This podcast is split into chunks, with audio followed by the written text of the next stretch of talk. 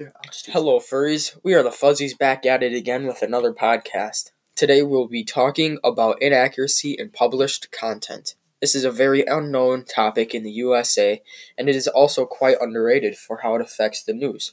So get some popcorn, get cozy, because this podcast is going to be a whopping five minutes long.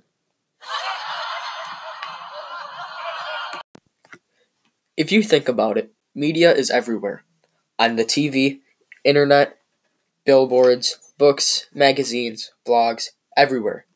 Anywhere, anywhere you go, you'll hear someone talking about an important story that may concern even you. That's why it's important to have a basis of knowledge when it comes to sniffing out fake news. Depending on what you say and do, can affect anyone's point of view on any subject. So let's get into it. Fixing fake news is something that is hard to do because fixing media sites that show fake news is one thing, but to stop the spread of this information is the hardest part.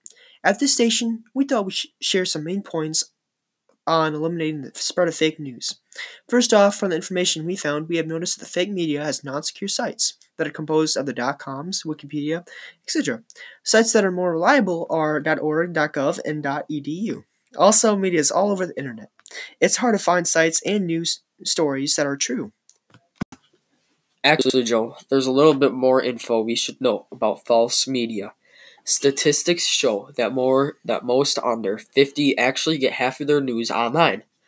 What someone reads online can be misleading.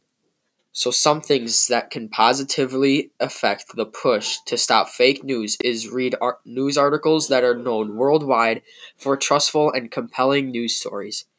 If you hear something from a friend that seems very misleading, just look for the information online and make sure it's from more than one trusted site. Thanks for the stats and extra facts, Trevin. Now it's time to talk about the leading issue of fake news. It's us. Think about it. I mean, we just look at our screens all day, and somewhere at some time we are bound to find something that might seem real, but it's actually false. This has happened to millions of people around the world, and these people are sharing that with their friends and family, which they share and leads to a huge chain of people sharing what could be false information. This is making this news popular and more believable because more people know about it, and more people suspect that it's real. So then we have the people that tell us that this is fake, and by this time, when millions of people have seen this, it's hard for the word to spread around to everyone. So the main thing to remember when seeing something on the internet or the television is to always back up this information if it seems noteworthy or something to say out loud. Social media is very popular in this day and age. Even Grandpa Bud goes on Facebook or Instagram once in a while to see what's happening in this world. Social media is a very is a major spread contributing to fake news. Interesting enough, people scroll over so many people's stories sometimes without seeing a second glance. This can lead to the most average story to be misinterpreted to be the story of the year. Sometimes people just have to take time when it comes to media. It's scary, sad, and sometimes happy, but mostly scary and sad. So when people misread something like that and tell their friends on Instagram, they automatically assume it's real. And a lot of people just believe that one opinion on a big topic is real.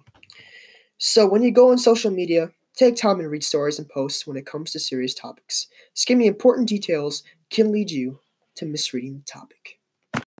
Speaking of skipping important details on social media, this is very common when someone reads an article or watches a video. They skip to the more important and exciting stuff.